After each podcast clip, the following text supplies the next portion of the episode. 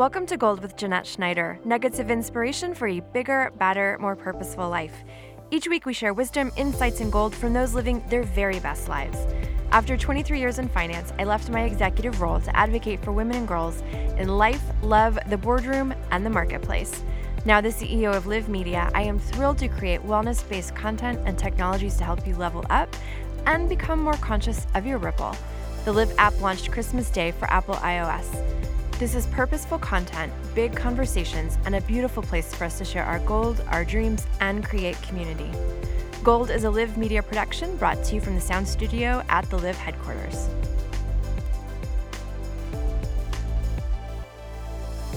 Molly Bahr believes in body liberation. You are not the food you eat, the beliefs you have, and the guilt you feel after that cookie. She focuses on helping people make peace with food and their body while creating a full and meaningful life. Molly Bahr is a licensed mental health counselor in private practice in Miami and provides virtual sessions to residents of Florida and Hawaii.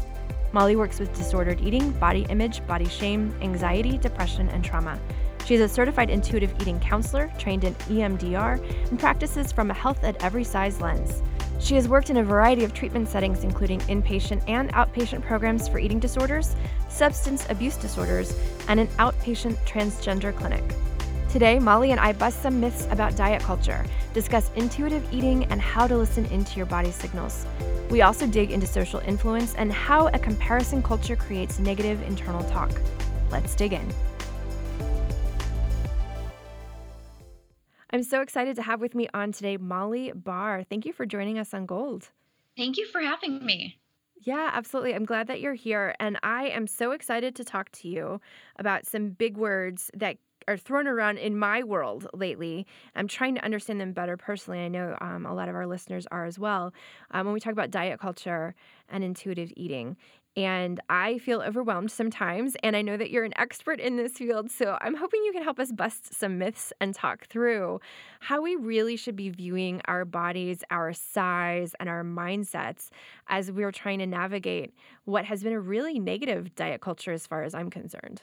Could you tell me a little bit about how you got started in this field? Yeah, I so I became interested in therapy and wanting to be a therapist in high school. I got I was involved in this hazing accident where I hurt my hand and I had to have a ton of surgeries and um, I ended up developing what's PTSD and I didn't really know what it was at the time, but eventually someone else found out that I was struggling a lot and they thought I should go to therapy. So I went to therapy.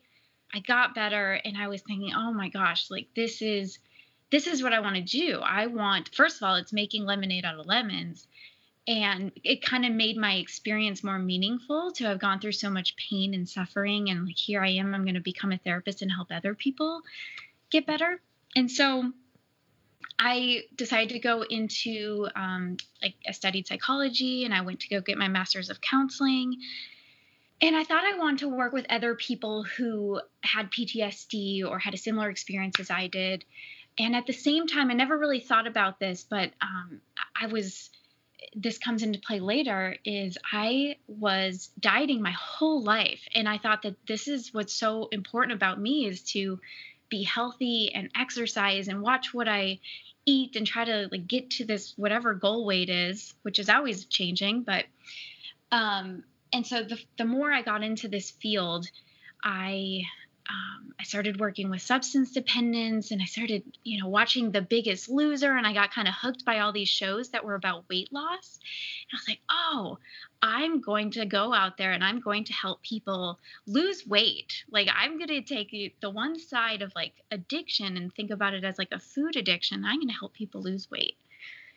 So, um, as you can tell, this is like a long process of like getting to where I am today um, it took it took a long time to get into the eating disorder field. It, it's um, a, kind of a small field compared to substance abuse. So after a few years, I started working on an inpatient unit uh, about eating disorders, and I everything I thought I knew about eating disorders was really wrong. And so I quickly learned that um, some of my own behaviors were very disordered, and I had to kind of work on that. And then I went to this training where I learned about intuitive eating and health at every size. And then like literally everyone everything I thought I knew about being healthy just got flipped upside down. And so that's how I came mm-hmm. into um, kind of like the person that I am and the work that I do has been a long journey of like, I mean, at this point, it's been like 20 years, but um, I learned a lot in that process. I love that. And I, I love the healthy at every size. And I think this is something that um, people are starting to become more open to. I feel like, and, and maybe it's just because of the circles that I'm in now that seem to be a little bit more aligned with just like a healthy mindset and way of living instead of staring at a scale. Like after you get through that point where it's like you're not trying to look like everybody else on Instagram and you realize like maybe your abs aren't just aren't going to show up like they're just they're not meant to to be seen. Um and there's a lot more self-acceptance. So I'm I'm curious when it comes to when you talk about healthy at every size, is that kind of taking into account our genetics and the way our bodies are formed? And that, you know, in my mind, it's like I finally had to get to the point where I realized I am not genetically predisposed to look at the girls, like look like the people that I see who I, I think are the pinnacles of fitness. Um, and I had to kind of accept that. Like I, I'm made differently. I'm not made to look like that but I really feel good when I drink green juice and I really feel good when I'm moving my body. So I'm going to have to be more accepting of that as opposed to a comparison model. What does it mean for you when you talk about healthy at every size?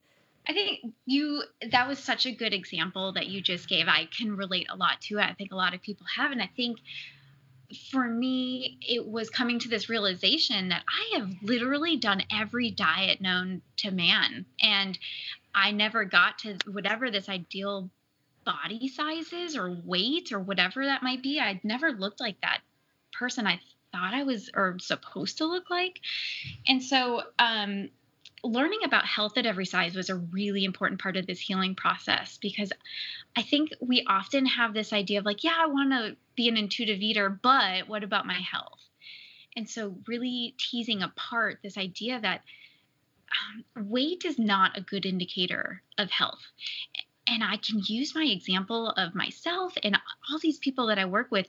Oftentimes, people who are at their lowest weight, whatever that is to them, it doesn't even have to be quote unquote underweight, but they're often at their sickest. So it really mm-hmm. kind of changed the way I thought about things. And health at every size is really a weight inclusive approach to improving our physical health, our emotional health, spiritual health without focusing on weight loss, that we can actually focus on health promoting behaviors without worrying about what's going to happen on the scale. Because like you're saying with genetics and there's just so much out of our control. Like i'm never going to have abs. Like that's just that's never going to happen. I tried really hard. I tried as hard as i could it's never going to happen. But i can focus on getting enough sleep, drinking enough water, mm-hmm. and exercising, just health promoting behaviors, and weight's going to, you know, go wherever it goes. Yeah, no, I think that that's so important, especially. So I have I have girls, right? So I have a eight year old and a nine year old um, that I'm raising, and especially when I look at them and being aware of how we are told how to look and what's healthy and what's what's good and trying to teach them healthy eating habits which I have to tell you are very hard. like once they taste pizza, it's like you're done for. Um but I think it's so important that these are conversations that we're having about our bodies and more self acceptance as a whole human being and not looking at your body as just your weight um, and and the way you look in a pair of yoga pants, but also how strong you are and how clear your skin is or how healthy you are from the inside out um, because you're doing the things to tr- create this like healthy container um, not just the way you look on on a photo or what have you. It's been a, a journey for me um, because i recently started um, weight training and all of a sudden, as I started doing more on the weight training side, my clothes started to fit differently and my size went up on the scale. But it's, it's the strongest I've ever been, right? So it's like you're kind of. I had this moment where I'm like, I just, this needs to be a place of acceptance. I need to accept that as my body changes, changes and adjusts even when i'm doing i'm creating these healthy activities and i'm my physicality i'm very strong um, that it's it's okay. This is the body that I was I was made with and I'm actually a very healthy human being. I'm curious from like the intuitive eating perspective because I think that that's a hard place to get to because I know that over time and in talking to other um, providers and other dietitians, you know, they, they talk about the fact that like we've lost the ability to tell when we're full or we've lost the ability to tell when we're hungry or we crave a certain thing and i think that gets very confusing like if i'm like if i'm craving carbs is that because i'm craving because my body needs it or is it an emotional response so i was hoping that you could kind of share like what are some of the the key indicators to help us understand some of our body's signals to move more to an intuitive way of of eating that's a great question. And I think maybe we even start with why is it so hard to be able to tell?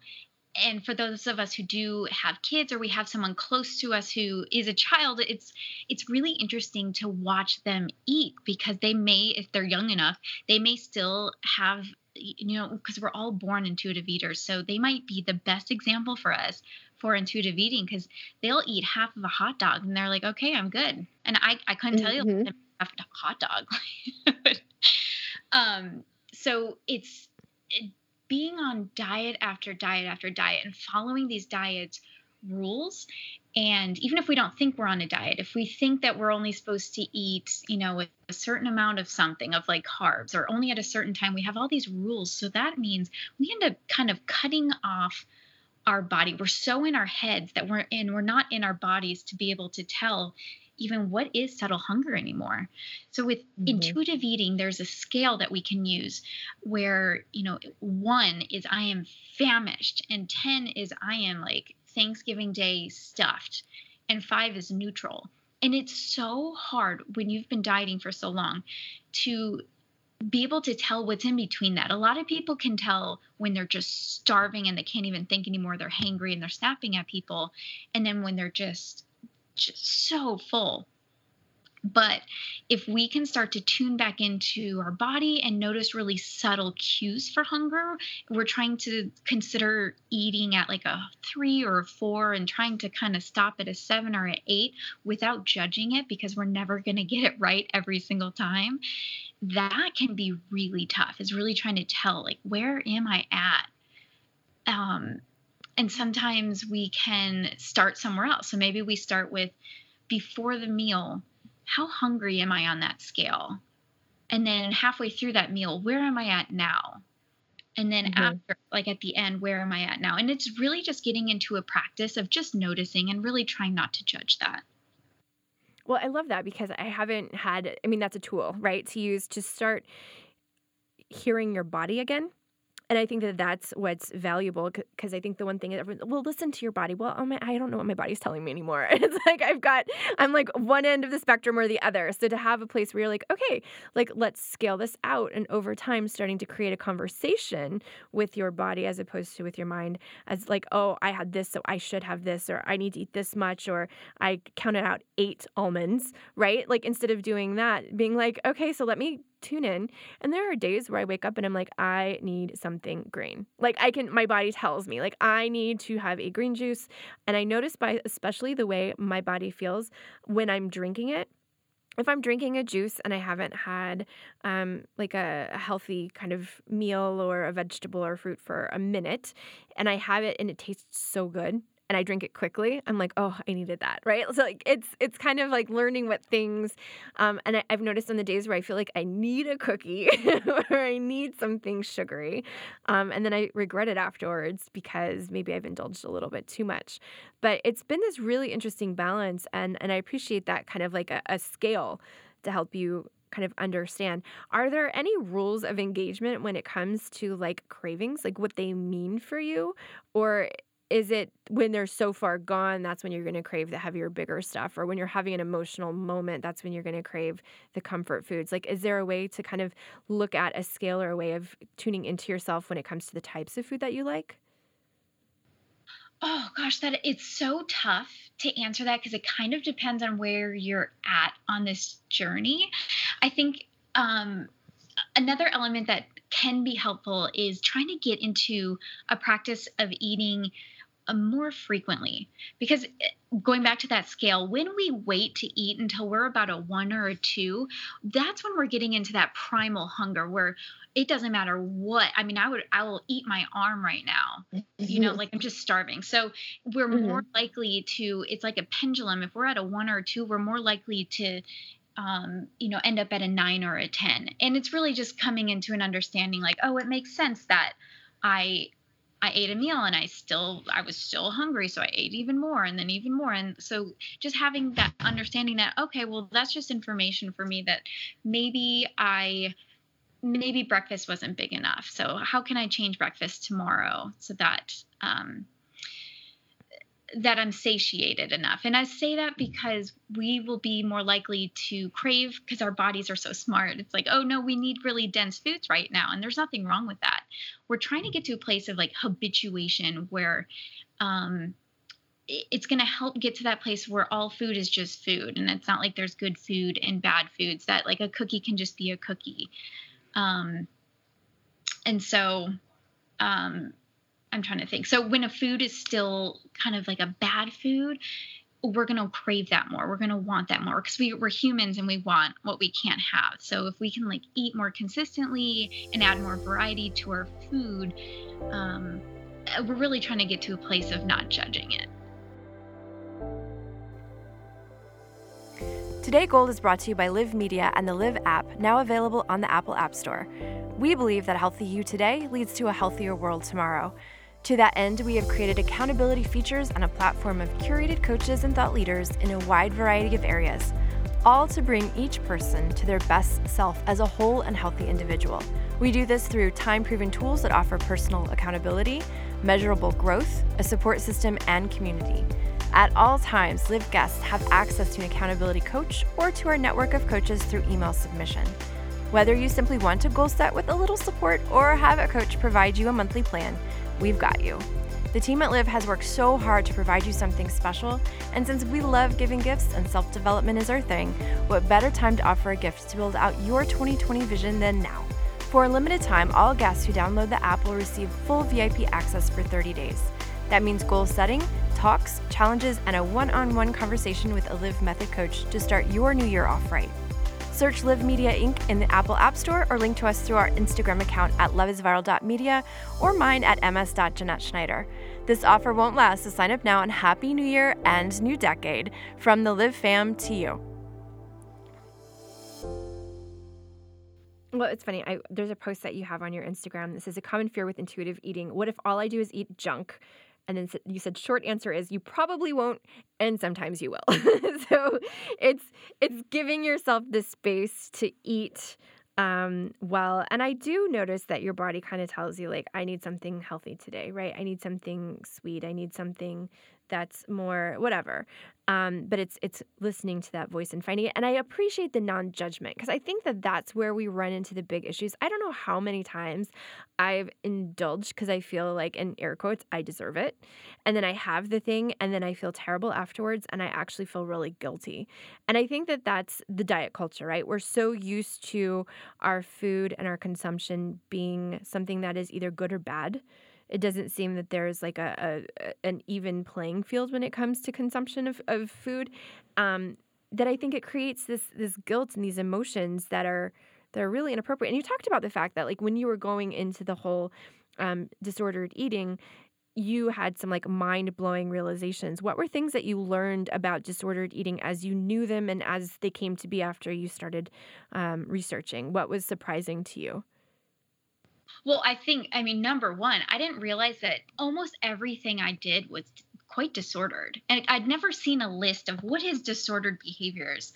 And so just seeing um, even just like a list of them eh, has been like, I didn't, you know, our culture, diet culture wants us to believe that, you know, weighing your food and tracking it in an app and trying to lose weight and maybe skipping meals or intermittent fasting or like, um, chewing gum instead of eating or oh if i'm hungry maybe i should just drink water you know we're trying to like trick our bodies to think that it's full is actually really disordered but it's confusing because our culture makes us think that this is what's healthy or like to stay on a diet to bring my own food to a social event or even cancel the event and not go to it just so I could stick to my diet. I've never thought of that as being disordered. And now that I see it, I'm like, oh my gosh, how did I?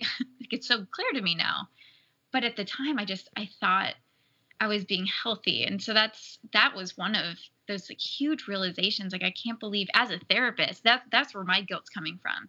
A therapist who works with eating disorders. How did I not see this? It's like I'm like laughing at myself just thinking about it right now. It's funny. I never thought about that because like I have to. I had to in my my past career go to a lot of events, and it's you know it's the chicken uh, plated chicken and whatever but then there's alcohol and there's desserts and all this stuff.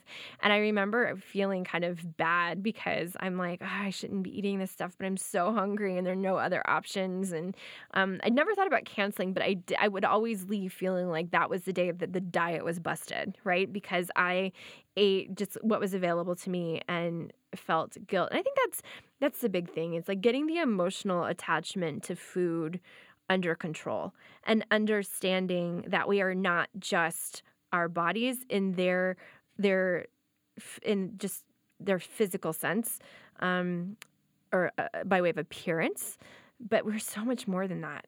We're so much more than it was funny I, I my boyfriend recently we were getting ready to go somewhere and i said something about what i was wearing and he's like he said something about a crop top, and I'm like, I won't be wearing those um, anymore. I'm like, I have this like five to eight pounds of like, you know, delicious food around my midsection. And he's like, those were great experiences and wonderful dinners and great dates. Like, we all have that.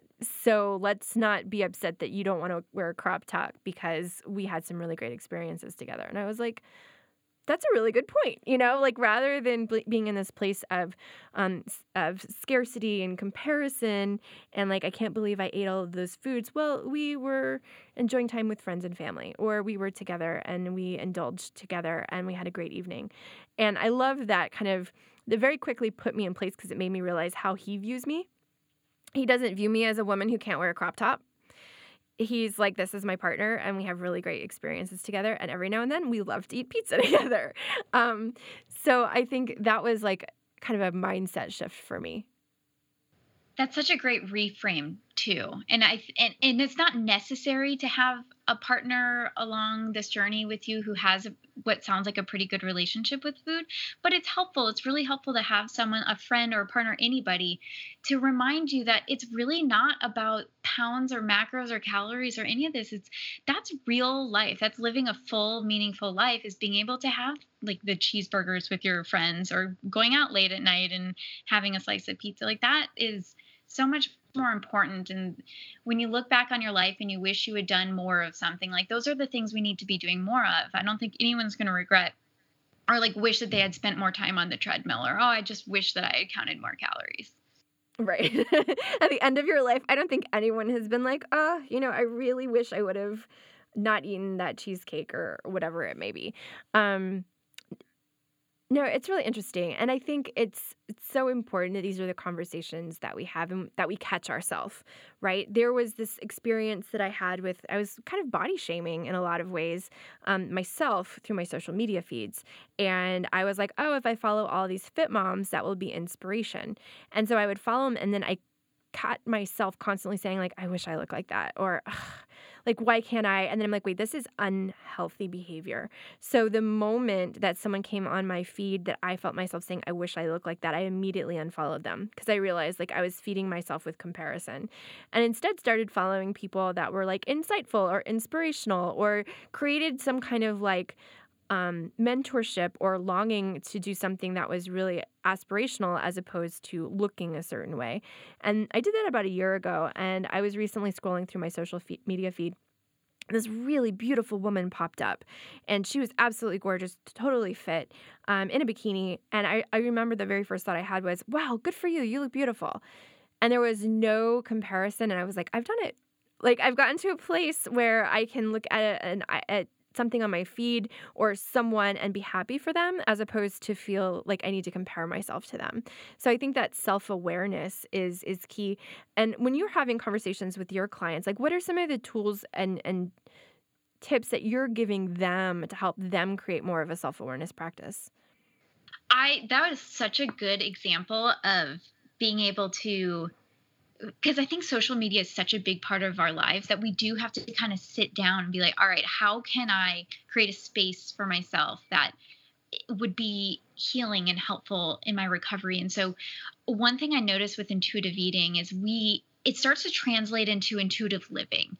And so mm. you're starting to notice, and I use that word all the time. What do you notice? And what do you notice in your body? And so as you're scrolling, this is one of the examples, and you explained it so well. As you're scrolling, just notice how do you feel when you know that post comes up or that account comes up are you feeling bad about yourself like that's such a good sign that either we need to take a step away from social media right now or probably unfollowing and starting to like build a more diverse account. Back in the day when I had a Fitspo account, um, all I followed were these girls um, whose whole life seemed to revolve around exercising and eating a certain way.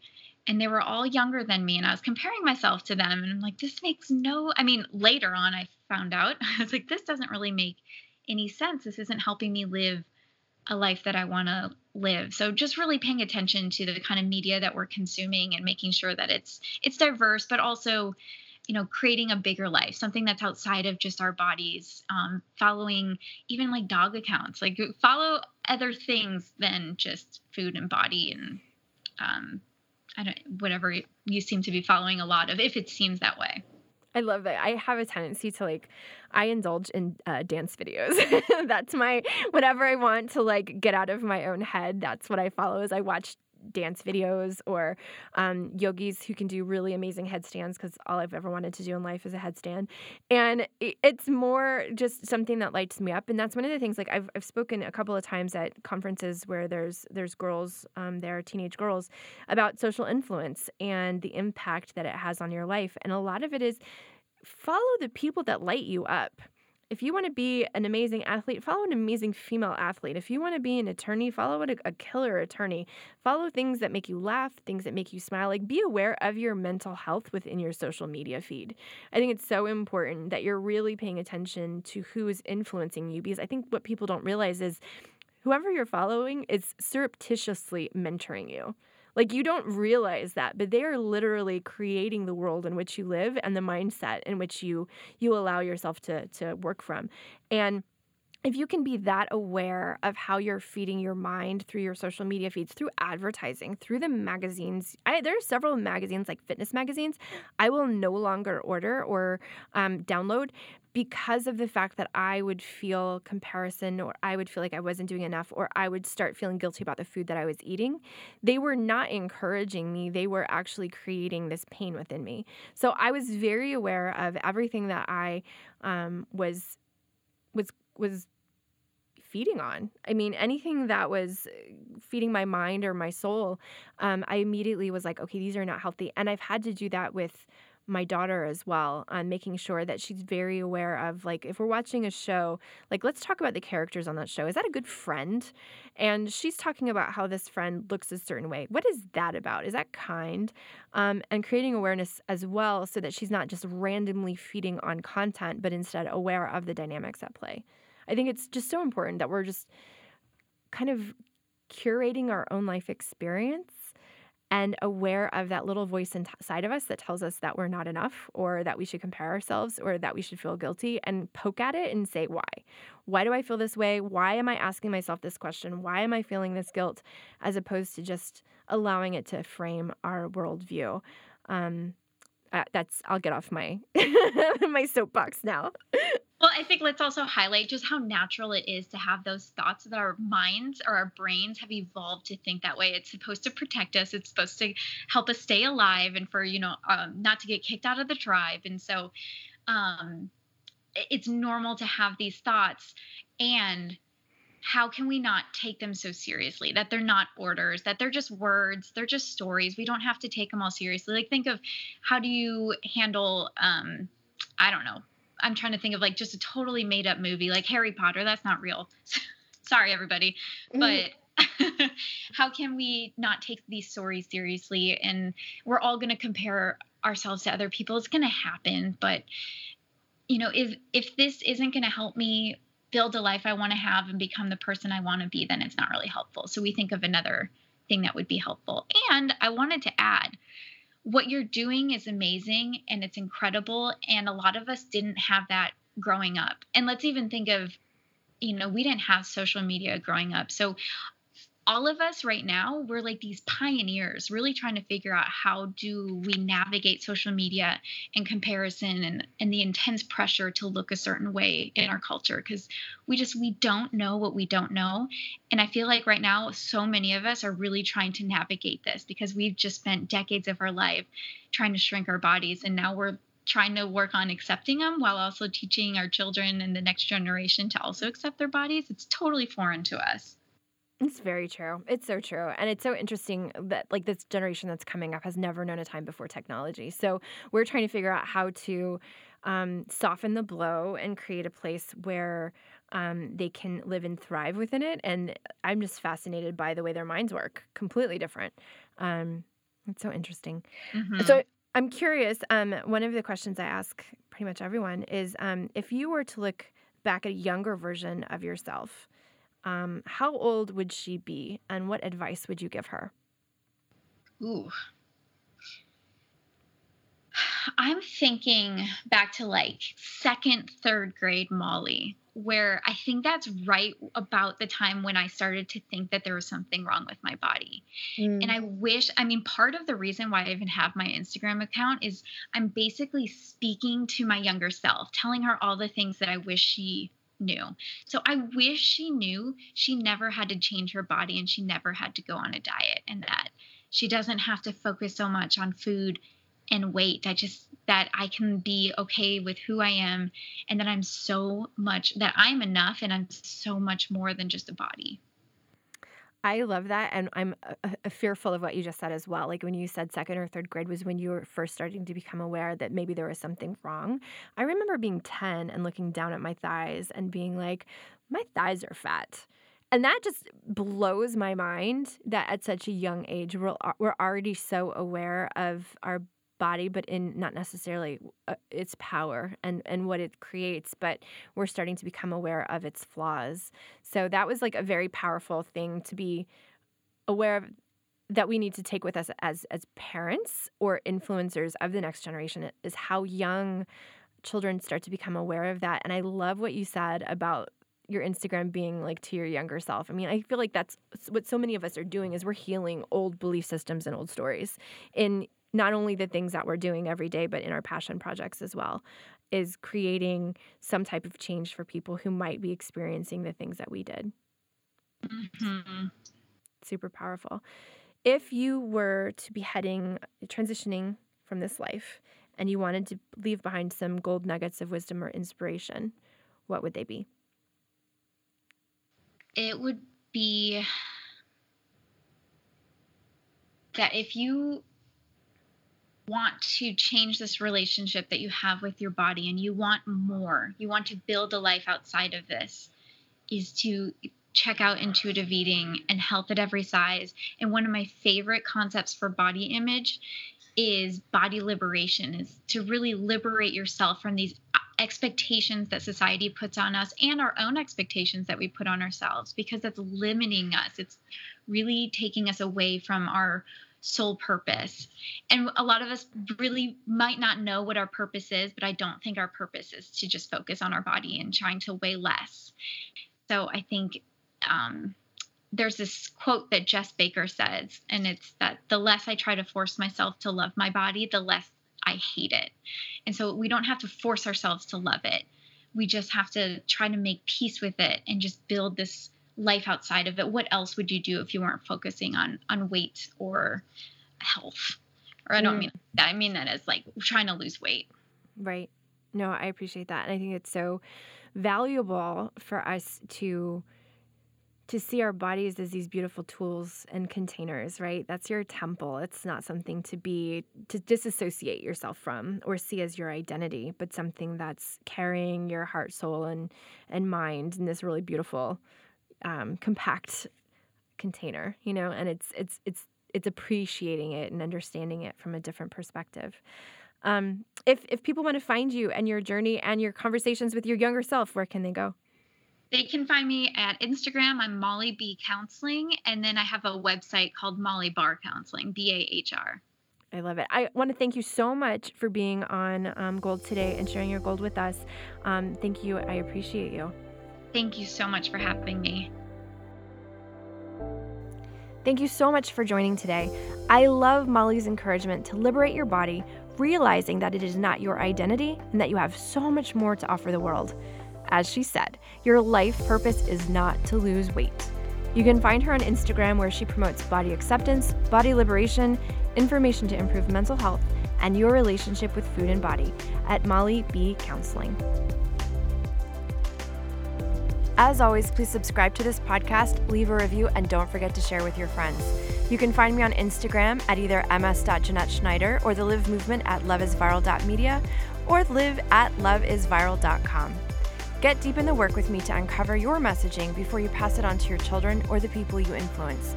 Order my book Lore, Harnessing Your Past to Create Your Future, available on Amazon or barnesandnoble.com. Until next time, in the words of my grandma, love each other every day.